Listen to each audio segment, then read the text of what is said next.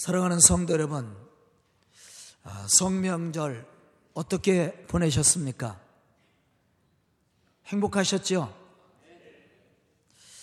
아, 물론 행복한 만남과 시간을 보낸 분들도 있겠지만 그렇지 못한 분들도 있었을 것입니다.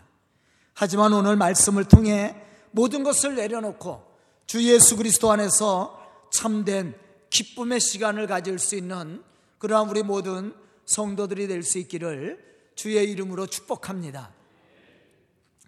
본문 말씀은 우리가 잘 알고 있는 씨 뿌리는 자의 비유를 통해 천국의 특성을 우리에게 가르쳐 주는 말씀입니다. 당시 팔레스티안인들은 우리나라와는 달리 가축의 등 뒤에 씨를 올려놓고 짐승을 몰아서 씨를 떨어뜨리게 하는 방법으로 씨를 뿌렸습니다. 그렇기 때문에 씨가 어디에 떨어질지 모르는 거예요. 때로는 바람에 날려서 밭이랑 사이로 난 딱딱한 길가에 떨어질 수도 있고 흙이 얕은 돌밭이나 가시떨기가 무성한 곳에 떨어질 수도 있었다라는 것이죠. 이런 경우에는 떨어진 씨가 싹을 틔우지 못하거나 싹은 틔우지만 열매를 맺지 못하는 경우가 많이 있습니다. 하지만 좋은 땅에 떨어진 씨는 30배, 60배, 100배의 풍성한 결실을 맺었다라는 사실이죠. 그런데 우리는 오늘 말씀을 통해 깊이 생각해야 될 것이 있습니다.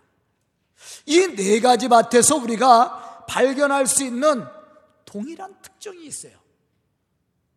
그것은 말씀의 씨가 뿌려졌을 때 모두가 다 그 말씀을 들었다고 했어요. 이 공통점입니다. 여기서 들었다라는 말은 이해했다라는 말이에요.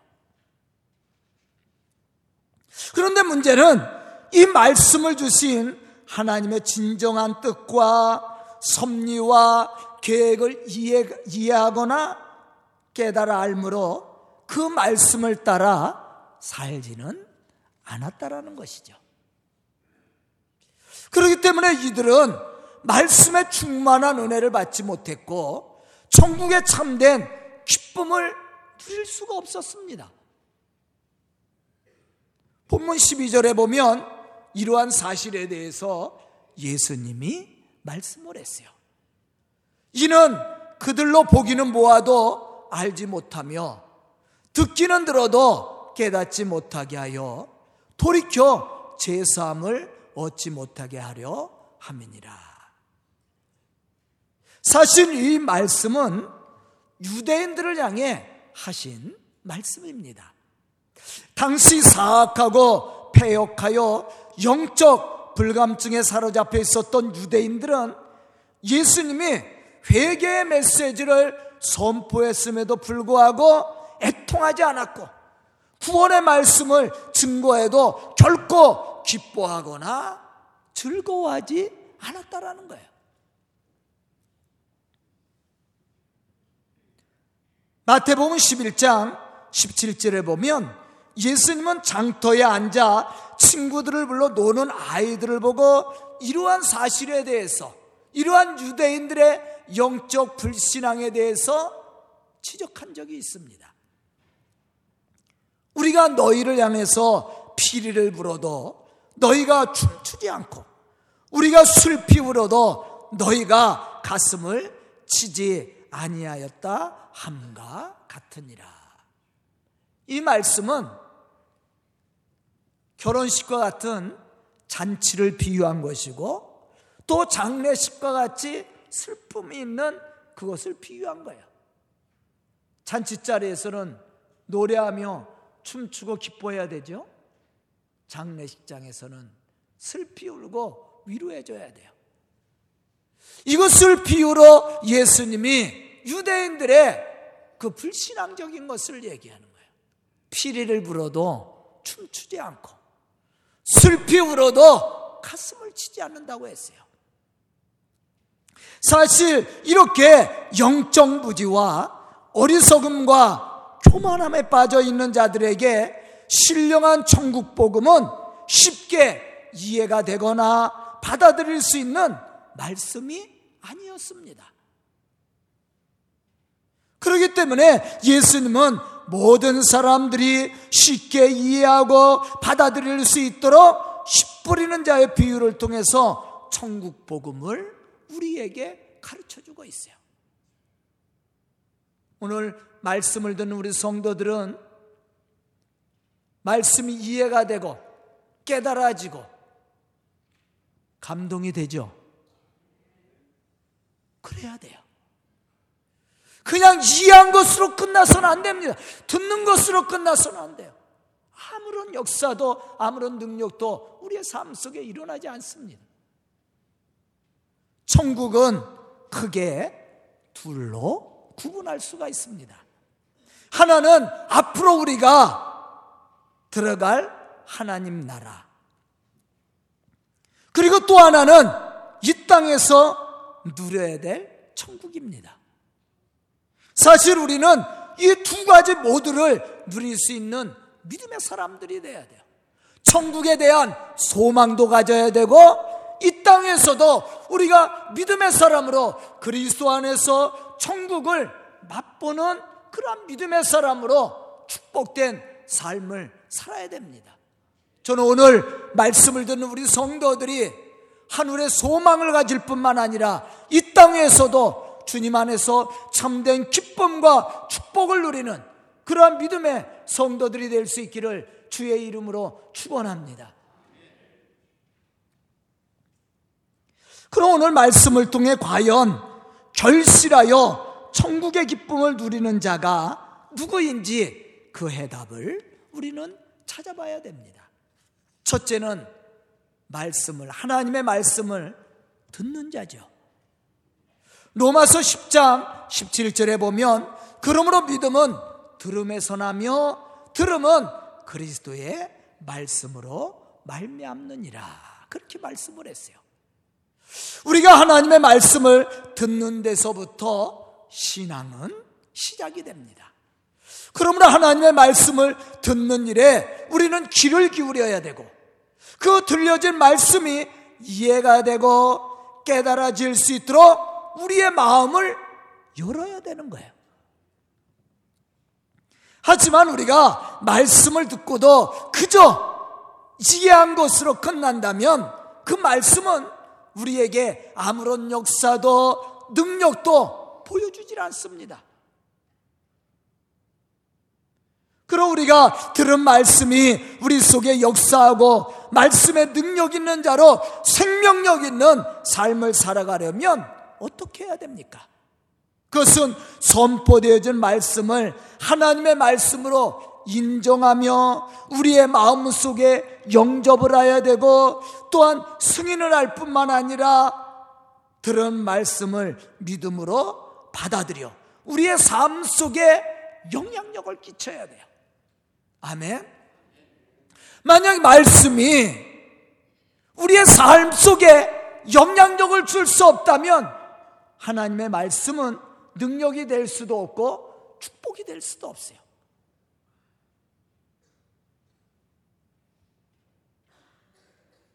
다시 말하면 하나님의 뜻이 우리의 삶 속에서 열매로 맺어질 수 있도록 우리는 말씀을 따라 순종하며 살아가는 믿음의 사람이 되어야 된다는 겁니다.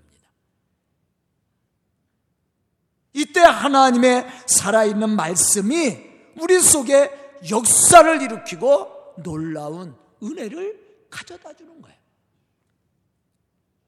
그런데 오늘 말씀을 보면 열매 맺지 못하는 세 종류의 밭의 문제는 말씀은 들었으나 그 말씀이 그들의 삶 속에 영향력을 끼치지 못했다라는 거예요.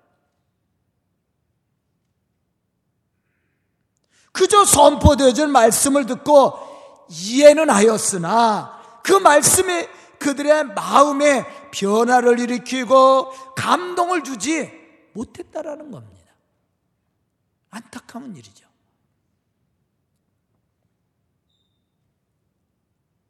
이유가 무엇인가? 말씀은 듣는 것으로 끝났어요. 이해하는 것으로 끝났습니다. 우리는 하나님의 말씀을 어떻게 듣고 있습니까? 또 우리는 어떠한 신앙의 생활을 하고 있습니까? 그저 외적으로 화려하고 남들에게 보이기 위한 신앙 생활을 하고 있지 않습니까? 말씀을 듣고 이해는 했는데 그 말씀에 대한 감동과 은혜가 없이 살아가고 있지는 않습니까? 우리는 우리 스스로의 신앙을 되돌아봐야 돼요. 만약에 그렇다면 우리의 삶 속에는 아무런 역사도 없습니다. 하나님의 축복도 없는 거예요. 두 번째는 말씀을 지켜 행하여야 됩니다. 여기서 우리가 하나님의 말씀을 듣고 그 말씀을 지켜 행하는 사람 중에는 두 종류의 두 부류의 사람이 있어요. 첫째는 할 수 없어서 하는 사람.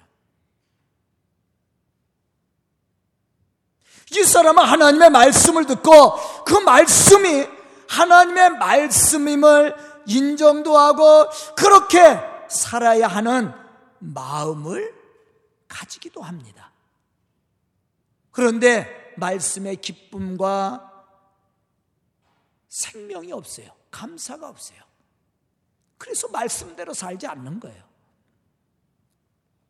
본문 말씀을 보면 돌밭과 가시떨기에 떨어진 자와 같은 그러한 사람입니다. 이 사람들은 말씀을 들었을 때 즉시 기쁨으로 받았으나 뿌리가 없어 잠깐 견디다가 환란이나 박해 그리고 세상의 염려와 재물의 유혹과 욕심 때문에 결실하지 못하는 자다. 그렇게 말씀을 했어요. 여기서 말씀을 들었을 때 즉시 기쁨을 받았으나 뿌리가 없어 결실하지 못하는 자란 하나님의 말씀에 대해서 우호적이에요. 아, 이해도 합니다. 그런데 그 심령에 말씀의 감동과 기쁨, 그리고 말씀에 대한 확신과 능력이 없다는 얘기예요. 그렇기 때문에 열매를 맺지 못하는 거예요. 근데 우리 주변에 그런 사람들이 많이 있어. 와서 예배를 드리고 설교를 들을 때는 아, 그래 그렇게 살아야지. 아, 말씀이 이해가 되고 은혜가 되는 것 같아. 그런데 교회를 나가는 순간 다 까먹는 사람들이 있죠. 전혀 신앙적이지 못한 사람들이 많이 있어요. 그런 부류의 사람들이에요.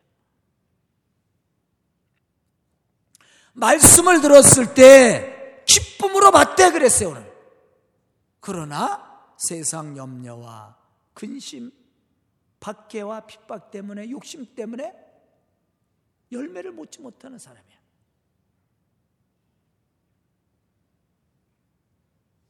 사실 이러한 신앙의 사람들은 그래도 말씀은 듣고 지키려고는 합니다. 다만 그 속에 생명과 기쁨이 없기 때문에 끝까지 인내하며 복음의 열매를 맺지 못할 뿐이야. 그리고 두 번째는 하나님의 말씀을 기쁨으로 순종하는 사람입니다. 사실 이 사람이 결실하여 천국의 기쁨을 누리는 사람이죠. 본문 20절에 보면 이렇게 말씀하고 있습니다. 좋은 땅에 부려졌다는 것은 곧 말씀을 듣고 받아 30배나 60배나 100배의 결실을 하는 자니라. 아멘. 지금까지 여러 가지 밭에 대해서 우리가 말씀을 들었습니다. 그런데 이 네 번째 밭에 보면 앞에 있는 밭들과 좀 다른 부분을 볼 수가 있어요. 지금까지 있었던 밭을 보면 모두가 다 말씀을 들었다고 했습니다. 여기서 들었다는 말은 앞에서도 제가 이해, 말씀했듯이 하나님의 말씀을 이해했다라는 거예요. 우호적이었다라는 겁니다. 그런데 문제는 그 말씀에 대한 기쁨과 감사가 없었다고 얘기했어요. 하지만 20절에 보면 다른 밭들과는 다르게 한 가지 더 강조하고 있는 말씀이 있습니다. 그것은 받았다는 얘기예요.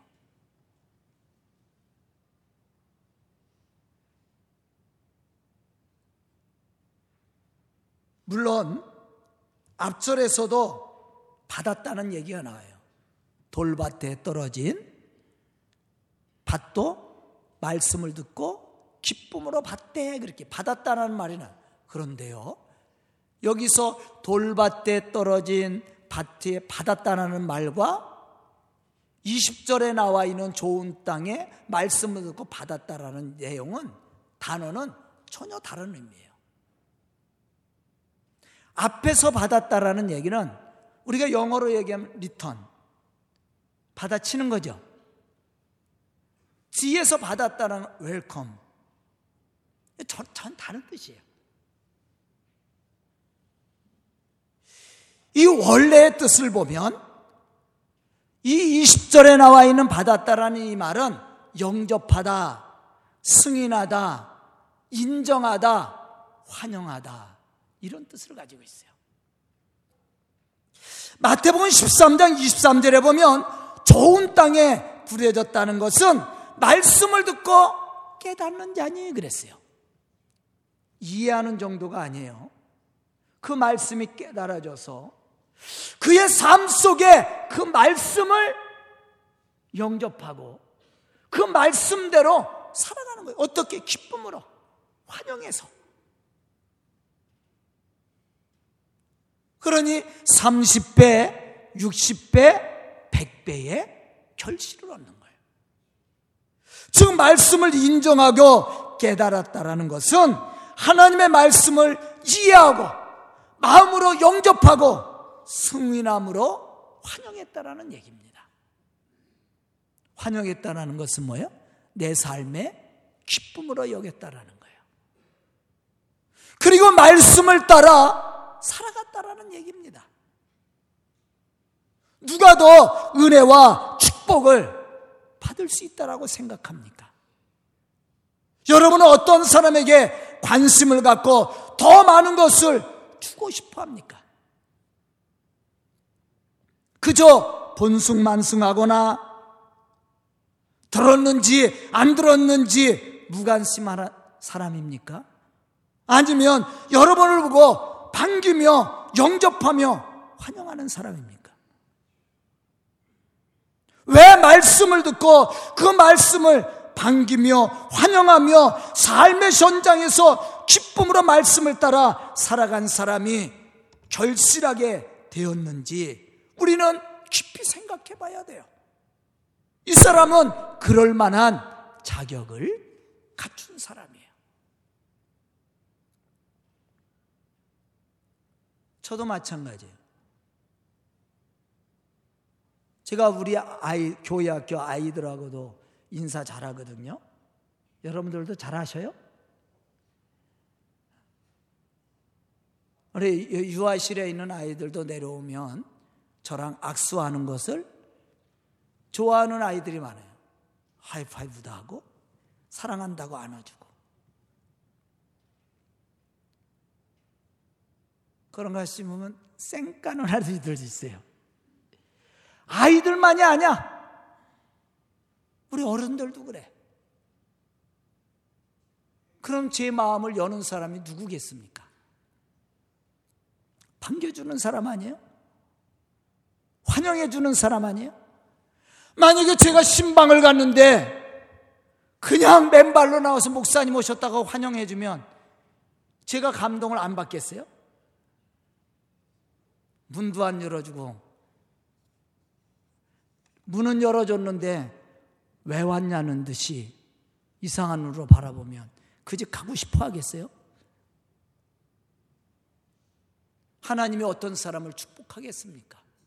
어떤 사람이 더 믿음 있는 사람이겠습니까? 왜 좋은 땅에 떨어진 사람에게 열매가 맺어졌습니까? 왜 그 사람에게 하늘의 기쁨이 주어졌습니까? 이 사람은 하나님의 말씀을 들었을 때 이해한 것으로 끝나지 않았어요. 하나님의 말씀을 받고 그것을 마음에 영접했습니다. 승인을 했어요. 그리고 환영을 했습니다. 그리고 말씀대로 살려고 노력을 했습니다. 그러니 하나님의 축복이 있는 게 당연한 것 아닙니까? 마태복음 25장 16절에 보면 다섯 달란트 받은 자가 주인에게 다섯 달란트를 받았을 때 어떻게 행동했는지를 우리가 찾아봐야 됩니다. 다섯 달란트 받은 자는 바로 가서 그것으로 장사하여 또 다섯 달란트를 남겼다라고 했습니다. 주인은 이 사람에게 어떤 칭찬과 축복을 했습니까? 마태복음 25장 21절과 29절에 보면 이렇게 말씀하고 있습니다. 그 주인이 이르되 잘하였도다. 착하고 충성된 종아. 네가 적은 일에 충성하였음에 내가 너에게 많은 것을 맡기리니 네 주인의 즐거움에 참여할지어다. 무릇 있는 자는 받아 풍족하게 되고 없는 자는 그 있는 것까지 빼앗기리라. 이 말씀의 핵심은 달란트가 주어졌을 때 기쁨으로 받았다라는 겁니다. 적은 일에 충성했다. 즉시 가서 이 사람은 달란트가 주어졌을 때 기쁨으로 받았습니다. 환영을 했습니다. 그리고 최선을 다했습니다. 그에게 더 많은 것이 주어지고 천국의 기쁨에 참여할 수 있는 은혜가 주어졌습니다. 무릇 있는 자는 풍족하게 됐다라고 그랬어요. 있는 자가 무엇을 있는 겁니다? 재물이 있는 거예요? 세상 재능이 더 많은 겁니까? 아닙니다. 여기서 바다 풍족하다라는 얘기는 하나님의 말씀을 기쁨으로 영접했다라는 얘기예요. 환영했다라는 얘기입니다. 그랬더니 풍족함이 더해졌어요. 그러나 없는 자는 무엇이 없는 자예요? 기쁨이 없는 자야.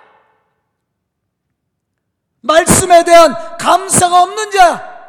이러한 자는 있는 것도 빼앗기고 바깥 어두운 데 쫓김을 당해서 슬피 울며 있으리라. 그렇게 말씀을 했어요.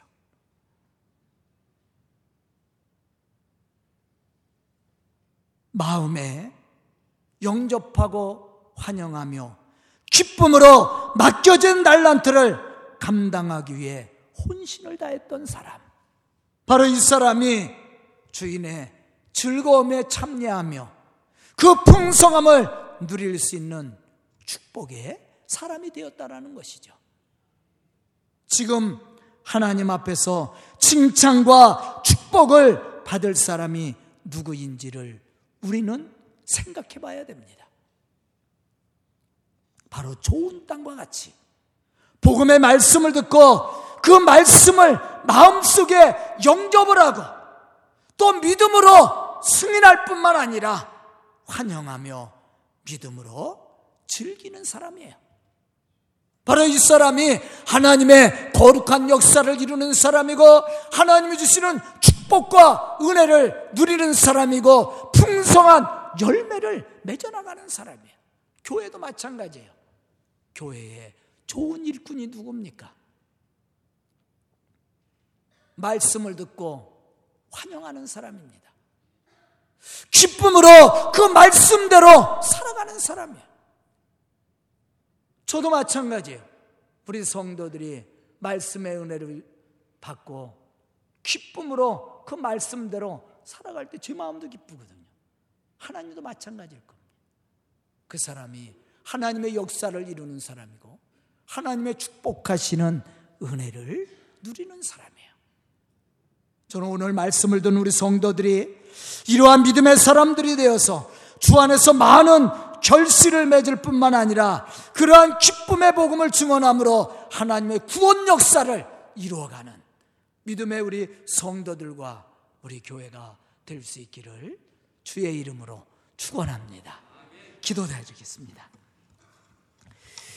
은혜로우신 아버지 하나님 감사합니다. 이렇게 귀한 시간을 주시고 말씀 가운데 거할 수 있도록 축복하여 주시니 감사합니다.